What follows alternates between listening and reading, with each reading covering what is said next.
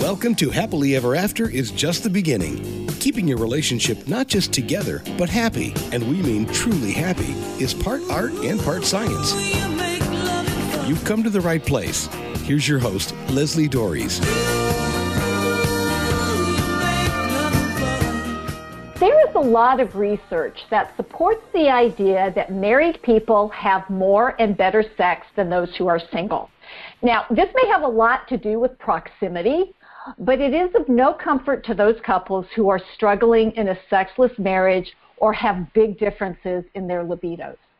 And the truth is that having difficulty in this area is one of the two biggest challenges that marriages face. The other being finances. But it doesn't have to be that way.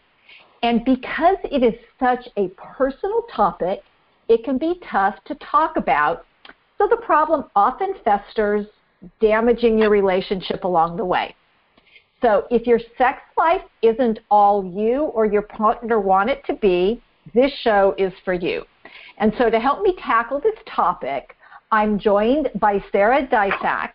She is the owner of Early to Bed, a sex shop, a sex shop in Chicago. That's easy for me to say. Whoa. Okay, Sarah, thank you for coming on the show and talking about what is a really painful and and and not an uncommon problem. Well, thank you for having me. I'm happy to be here, and you're absolutely right. This is a very common uh, occurrence, and I think a lot of people who are in relationships long term or even you know on the shorter term mm-hmm. can um, be struggling with something like this. Well, and it can often come as a surprise because usually in the early days of our relationship, we're like all over each other. and so when when things come to a grinding halt, it's it's really confusing and upsetting. And so you've actually been talking with couples about their sex lives for over 20 years. Bless you. And mm-hmm. so, what are some of the things you've learned about their struggles? Well, I think, like you said, it is so common for people to start off having a you know awesome frequent sexual relationship with someone else and then as they get comfortable as life starts to interfere as other priorities take over mm. so many couples find themselves at odds sexually i mean one of the most frequent questions we get at early to bed is you know how do we spice up our sex life it's it's slowing down or how do i mm-hmm. deal with the fact that my partner wants it more than i um, and so you know we talk to people and kind of help them wherever they are to find solutions for that. But it is something that I think a lot of people think is, oh no, we're the only people going through this, or it's the death of our relationship. And the truth is, is that it's so normal that it's like oh, it happens. So you know, well, yeah, because everyone at some point or other. It's generally not dinner time conversation at a dinner party, right? I mean, we're not sitting there with our friends talking about our sex lives. now, oh. Or or do they? you know, maybe we should. I mean, because it's you know, it, it it's really funny because you know I talk about this a lot in relation to relationships. It's like you know, when I was having difficulty potty training my son, I was talking to everybody and, you know, that I could think of who could help me. But when we're having challenges in the bedroom, we generally don't talk about that. And so I think that may be just one of the of the challenges. I agree, and I think we also it's sex is hard to talk about whether it's with your intimate partner, which mm-hmm. you should be mm-hmm. talking about our sex, or with your friends even. And part of it is you don't know what's appropriate to talk about with your friends sometimes, and part of it is a lot of us. It's really vulnerable. You don't want to maybe admit that there's something going on in your relationship that you're seeing as a problem because that's uh-huh. a very like vulnerable thing to tell other people and we fear judgment, we fear, you know, mm-hmm. awkwardness, mm-hmm. all those things. Plus, a lot of us just aren't comfortable getting into the nitty gritty with our friends. So. well, I mean, it's so funny you say that because I remember um, my son was born in February, and I was talking to my best friend sometime in the summer, right? So we're talking several months later. And I remember saying, I don't remember how we got on the conversation, but I remember saying, "It's like, am I ever going to want to have sex again?" Because my, you know, because I didn't understand nature's way of trying to keep us from getting pregnant means, oh, I'm not interested in sex, not to mention the fact that I had an infant and breastfeeding and all this other stuff that we just don't even know about. And my friend assured me, because she had, by that time, I think she had two children, and she goes, yeah, it'll come back. But it was just like, you know, and then of course you get the doctor saying, oh, after six weeks, go have at it. And I'm going, that's the last thing I wanted six weeks postpartum. But nobody talks about this stuff. It's very true. And I think also that six weeks puts a lot of pressure sometimes on particularly the women in the relationship who might not be anywhere near ready to re-engage in sexual activity.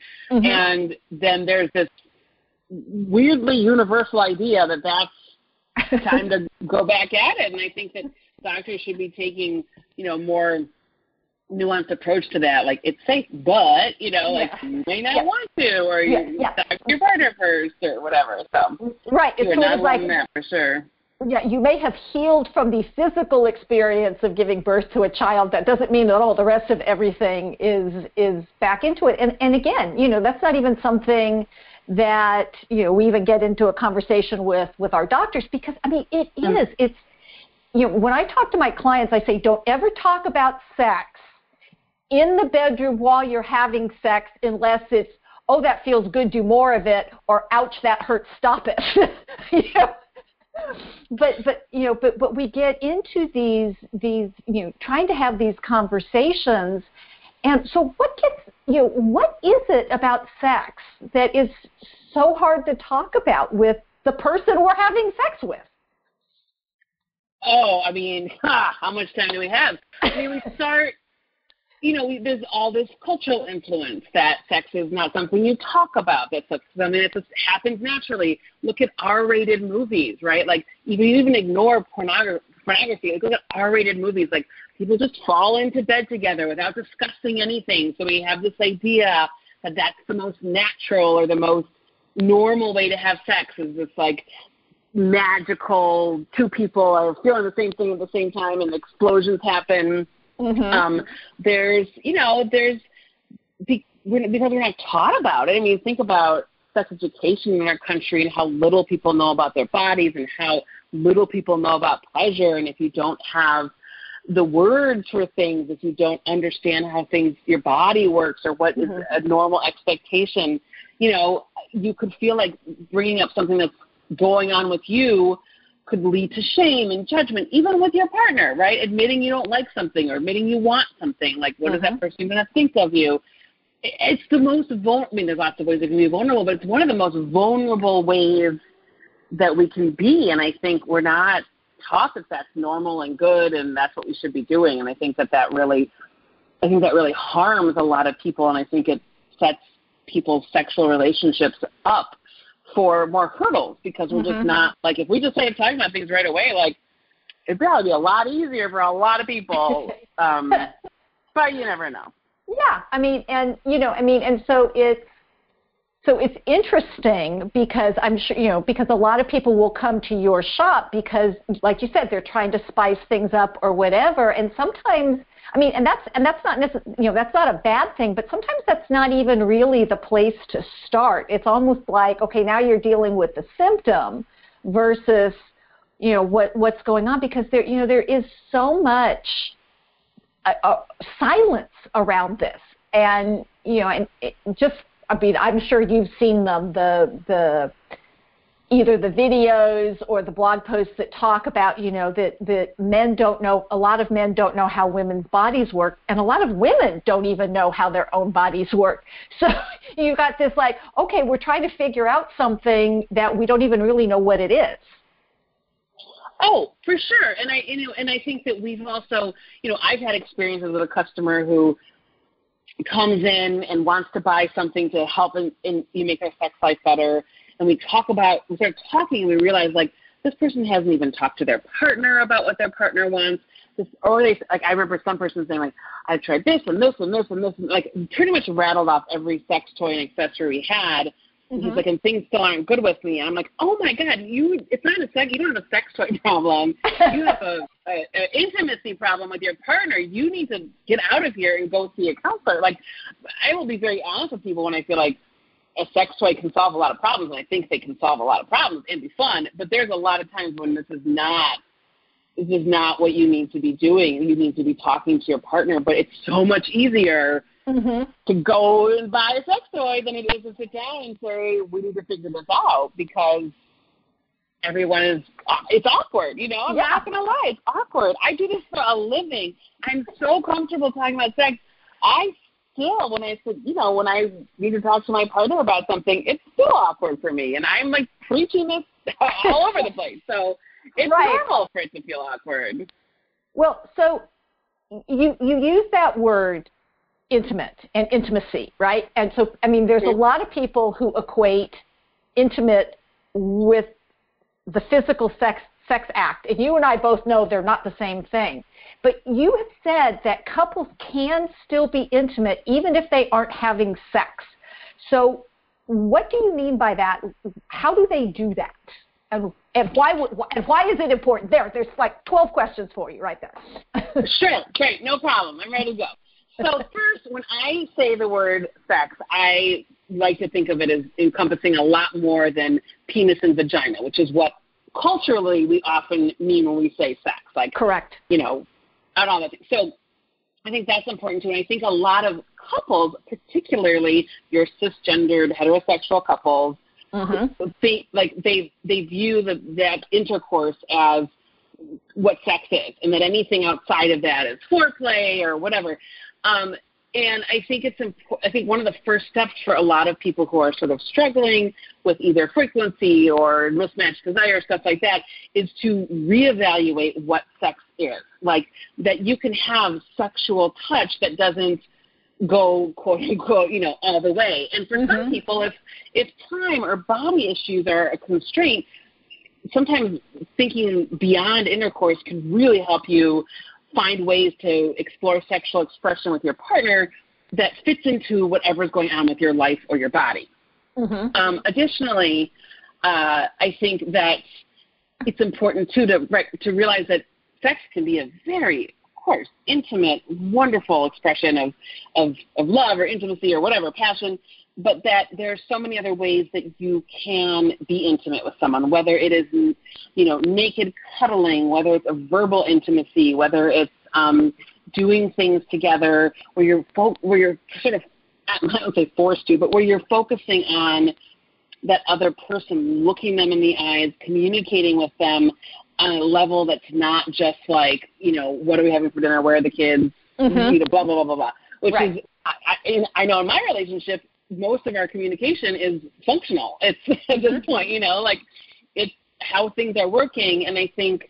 Um, even things like date nights where sex is a great part of that, but having dinner with someone alone when you never get to have that alone time. Mm-hmm. Um, there's also ways I think if if sex is kind of if you're if things are a little rocky or if one of you is feeling a little less into sex than the other, which again happens all the time. Right. I think reassuring your partner that you're you're just not feeling it, but you are still attracted to your partner. Because once somebody starts to get rejected, mm-hmm. whether you're being nice about it or not, you know, over and over again, it can really kind of take put a hit on somebody's self esteem, and they may stop um, suggesting sex or, or, or, or trying to get you engaged in sexual activity, and then then things sort of kind of go downhill. But you know, reassuring someone like, "Oh my God, I think you are so sexy. My body is just not in the right place right now. My brain is just not in the right place right now. I think about having sex with you when I think about having sex. I think about you. Like I find, you know, all these little things you can kind of do to reassure somebody. Intimate kissing, like French kissing, you know, like right. again, we can go all this time without having a deep kiss because we're worried it's going to lead to something we're not up for or it, it's we just don't do it unless we're engaged in sexual activity. It can be such a great way to share, you know, 20 seconds of a really intimate kiss can be kind of amazing and really get the two of you back into something that is deep and feel good and you both feel wanted and then you can go back to whatever it is that you're doing or uh-huh. go further you know it sort of depends. Um but sometimes you have to just do it right? You have to like be like i'm going to go french kiss this first do we still call it french kissing? But whatever like i'm going to go passionately kiss my lover. Uh-huh. And then go back and and and as opposed to like having it just be something that like naturally occurs when they walk in the door or something because that might not just be your what happens in your life. Sorry. Whew, right. there well, and it's and it's really interesting that you mention that because the because you know I've I've I've had this conversation with many, mostly with women. I have not really had this conversation with men about the um, sexual versus non-sexual touch, and. Mm-hmm. I think one of the things you know that if that if you're only if the only time you touch your partner is in a sexual fashion, it sets them up to don't touch me, which then creates this other problem as opposed to, I mean, I love this idea of going and giving somebody a passionate kiss and then walking away. Like, I'm not expecting mm-hmm. anything else because it's like, that's going to leave them with, like, whoa, what was that?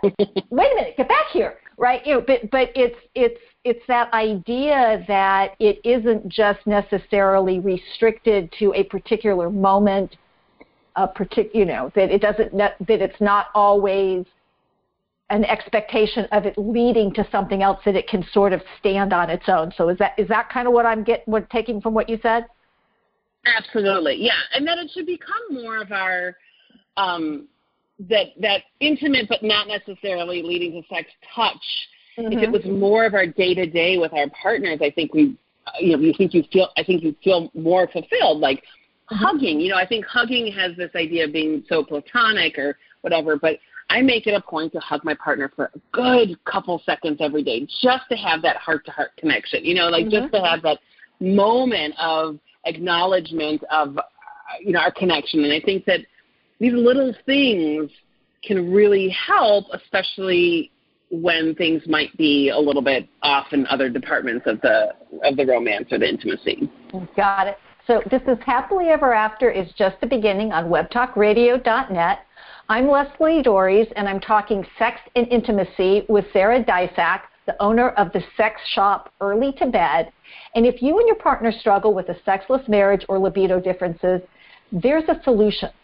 So if you're ready to reignite the passion, I invite you to schedule a free, no obligation, five star relationship call with me.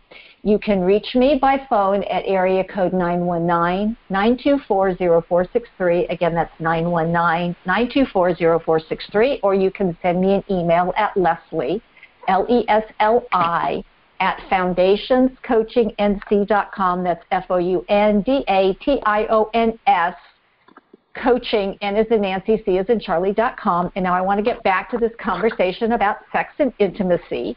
So, Sarah, one of the big things is libido differences. I mean, you know, I mean, and this is one of those things mm-hmm. where no two people are going to be in alignment on anything. But this one seems to create real challenges for people. So if if you know, and and and it's not always the woman who has the lower libido. Sometimes it's the man who has the lower libido. So how how can couples negotiate this? Well, I mean, I think it starts with being honest and having a conversation, right? Again, like you're going back to like mm-hmm. if you're just turning someone down over and over again, they're going to stop asking, and it's going to take, you know, their self-esteem can take a sure. a real hit. Um, so I think sort of establishing what the difference is and in, in ways that you can communicate about it. Mm-hmm. And then I think the but so let's say that you know someone has a less of a libido. I think, and, and it's you know a lot of times in our lives, especially those of us who were assigned female at birth, you know, hormones and mm. all these mm. things, especially as we age, can really impact this idea, you know, the our libido and this idea that we're going to like abstractly be interested in sex, like, oh, I'm I'm physically turned on and ready to go. Um, mm-hmm. Sometimes people across the gender spectrum, and particularly those of us, you know, who are assigned female birth, will need to kind of get sex started in order to have our body kick in. Yep. So being intentional about sex can sometimes solve this problem. So, uh, conceptually, you know, if you're feeling like I want to have sex with this person, but my body's never telling me this right the right time, scheduling sex or find, making a determination like we're gonna try to go for it you know like saturday night or whatever thursday morning whatever works for you schedule wise whatever works for you whatever time is sexy for you um, mm-hmm. and then make a point to start getting busy mm-hmm. now of course if you make this decision and you start to get busy and you feel like it's not working that's totally fine you're not obliged right. but i think that if you're not if you're if you're not thinking about sex or your your sex you don't ever feel like you are one are turned on, you're it's never going to fix itself unless you make this intention. And you might find that the more you have sex, the more you feel like you want to have sex. A lot of people feel like it kind of starts to feed into it. The more you and you know you have sex and you're like, oh wait, this is easy, right? I like this. I forgot about that. It became this huge mountain because I wasn't into it and my partner was that. You know, all these different things, and then you do it and you're like, oh, great, right? Oh, that's great. Let's try that again sometime. Um, so I am a big fan of scheduling sex, making an event of it, um, but also I think you know, being open to the fact that if you are mismatched or something's mismatched right now with your partner libido wise, to again talk about it on the outside, but like let your partner then explore. You know, don't make masturbation something that's shameful or something that's right. you know not okay in your life. Let them do that. Sometimes a great way to explore a little sexuality with your partner without having a full buy-in is to help them pleasure themselves, right? Like right. lend a hand or whatever. And then you are still having this intimate connection, your partner's still having a sexual release. You may find once you're like helping them out that you're like, oh, well, okay, maybe I need a little finish over here. And, you know, then it becomes something more than it started out to be. Um, but I think – you know, there's some things we have to kind of let go of, like this is a private thing, or that you mm-hmm. shouldn't be masturbating if you're in a relationship, or you know, all these things that sometimes we get these messages from other places, um, or that sex is always spontaneous. Like that's the most ridiculous one I think that we have. And and it's really interesting that you mentioned that because you know because again one of the things I hear and I'm sure you do all the time is that you know it's frequently as you're saying you know um, assigned female at birth is that mm-hmm. you know, we have what's known as responsive desire, meaning I don't get I don't want to have sex until I'm physically aroused, and this is very frustrating for maybe the high. I mean, it's it's not necessarily that I don't have a libido. It just means it, it functions in a different way, and so there's a lot of you know. Well, my wife never initiates, and mm-hmm. you know because it's like well because she's not thinking about it you know it, it doesn't it doesn't occur to her i mean i've had this conversation with my husband you know all the time and it's like you know about how often he thinks about having sex and how often i think about having sex and it's not that we don't enjoy having sex with each other it's just like i'm somebody who has responsive desire and mm-hmm. you know mm-hmm. so so i understand that I own it and and you know and so there's this little leap of faith that we kind of take that you know I might initiate even if I'm not into it at the moment but then we get you know we get things going and and I'm right there you know I'm right there for along for the ride. And so I think that when you schedule it when you have a time to say we are setting aside this time to be together in this way, whatever that looks like. We don't have to have some kind of you know, specificity other than we're going to be in the same place at the same time with this idea that we are going to connect physically and emotionally, whatever that looks like. I think that does kind of open the door to kind of solving who's initiating, quote unquote. I, I totally agree, and it becomes more um, becomes more even, becomes more equal, and people are you know you're both in, invest in the same way, and I think that that can make things easier on everybody or both people, but however many that be there are. right, and you know, I mean, and it's and it's you, and again, you were ta- you said this earlier, and and I hear this all the time. Um, in, in relation to a lot of things regarding relationships, but you know, but but sex is natural. It's like, well, yes, the the concept of how it works is pretty simple and makes sense, but there's so many factors that come into play about this, you know, and and you talked about it becoming a priority. And so, you know, I, I, I see that that's something that kind of falls by the wayside. That other things, not that, you know, people say it's important, but you know, if you're not making time for it, if you're not actually doing it, then you then I sort of question, well, how important is it? And then how do you have a conversation with your partner about, you know, this is, and this is something I've I've run into a lot with men where, um, you know, I don't know if it's the way in which they talk about it or whether it's just the circumstances under which both were raised, but you know the women the women are feeling like well all he wants is sex. He doesn't really care about me. He just wants this physical thing which isn't true. But it's like how do you have a conversation about yeah i'd really like to set aside time twice a week to you know allow for the possibility how how do people have that kind of conversation without it being thrown about oh you're just a sex maniac well, I mean, and I and I totally hear what you're saying. And I think that we, and I'll answer that question in a second. But I also feel like if you think about how we're taught about, you know, men and women about mm-hmm. sex growing up. I mean, my I remember my sister getting a lecture from my grandfather when she was way too young about like men just want sex. You know, like that is right. this narrative we have that is so mm-hmm. damaging. I think to everybody, and it it is it takes a grip in lots of people. Like they, that's mm-hmm. how they view men.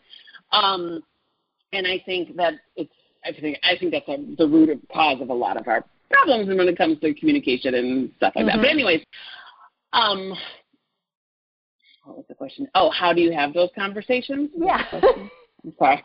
um, I mean, I think I think having these conversations is always it can always be a challenge um, I think having these conversations away, like, like away from like a recent sexual experience can be really helpful. Like, don't have necessarily have a conversation right after someone's tried to initiate sex and it didn't work. Although maybe that's a good time. But I think like, hey, you know, I've been thinking about our sex life and I heard about this or I've been thinking about this. Like, you can always kind of make it a little bit more passive. Like, mm-hmm. I found this great idea. It's called talking to your partner, or you know, something right. like that. That's um, scheduling sex. Have you ever thought about that? Or I, I would love to be more intimate with you, and I would love for us to figure out a way that we can work this out. Here are my three ideas, or one idea, or whatever. Mm-hmm. Um, and this is uh, hard for you to talk about, you know, whatever, have a glass of wine if that helps, or do it in the car when you're not looking at the person. You know, there's all these kinds of like you know, of course, in an ideal world, you're all sitting at each other, being really engaged and looking at each other. But do what you need to do to kind of make it as comfortable as possible. But also, I think that most people realize that once they bring up the conversation, the other partner is usually relieved, right? Like, oh, oh, we can talk about this now, or thank God they brought it up. I've been wanting to bring it up, but I haven't been able to. And I think that that most people who you have a good relationship with are going to want to work these things out and might really have been waiting for someone else to start the conversation. Well, and, and I love that you talk about somebody you have a good relationship with because a lot of times this goes on for so long that it damages the relationship and then it becomes this power struggle. And, you know, one of the things that I heard you say was that you're having this conversation not from a place of somebody's doing something wrong or but that, that hey, this is this is something that, that I think we could do together, you know, that, that would be good for us, our relationship, not just, you know, I'm the caveman and I'm going to drag you off, although you know, sometimes that's okay too. Um, well, yeah, as long as it's consensual. Yeah, as long, yes, as long as it's consensual. And, you know, so, so you know, because I know that people will come in to you, and sometimes it's easier to have a conversation with a complete stranger about this, especially somebody that I don't have to see every day, right. versus having this conversation with my life partner about something that is really a fundamental part of why most of us are in these relationships. It's not we're in the relationships for sex, but that is part of this deep, intimate, connected relationship that we all want. And that this is one aspect of it. It's not the be all and end all, but it is an important part. And to be able to have that conversation from a from a place of love and respect. So, what are the kind of ground rules that you think are necessary to have that kind of conversation? Oh, well, like with most difficult or intimate conversations, I think I statements are very important. I think that not blaming, not you know, not you do this, you do that, but mm-hmm. I am feeling this, I am feeling that. I think is really important, um, and I think being open to and not defensive for both people to not to like be able to listen with an open heart and an open mind to your partner is also very important. Your partner, this kind of conversation could bring up something that is painful or hurtful or awkward or all those things, and you need to be okay with that and then work through that. I think if it's a real challenge, I think if if, if you've tried just having a conversation with your partner and it hasn't really gone anywhere or you're just stymied, I think having like a therapist or a counselor or somebody who's a third, a neutral third party can really be a, a, a big boon for some people or there's somebody who's helping to, to frame the conversation. Mm-hmm. Um, but I think uh, that in general, just like trying to do it with from a deep rooted place of love and openness and um, the ability to maybe see where you you know, to, to accept the fact that maybe you stumbled along the way and that you're willing to listen to your partner share that with you as well, I think is important and hard, well, but important. Well, and I, you know, and and I think that um, p- potentially, and, and you, the, talking about what we learned, how we learned it, where we learned it, you know, because like you said, there's so much around this. I mean, you know, it's like we're never supposed to talk about sex, but sex is what's used in advertising. It's like so we have this really mm. wacky kind of like ah. you know, it's like it's in our face, but we're never supposed to talk about it, and we've you know we've never been taught to talk about it. So I think that you're trying to figure out maybe what is you know what have I learned? What are you know what are my beliefs around it? What am I bringing to the table? Because sometimes if I can start out a conversation going, you know, hey, this is what's been going on in my head. This is what I learned, and and you're kind of starting a conversation from that respect, which again, it's like, oh, I'm not going to be beaten up by my partner. They're actually acknowledging you know they're thinking about this or their experiences about this. And it's like oh and that that to me is a is a could be a helpful way. Because yeah, because I again agree. I mean because again when they go in to talk with you or talk with me they're, they're usually you know mentioning their own stuff as well. It's not always about their partner.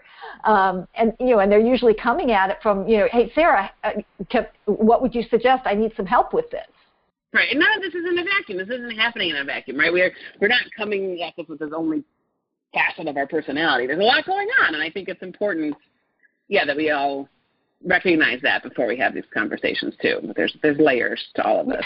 oh yes, yes. There everything's layers. Well, Sarah, thank you so much for sharing all this wonderful information.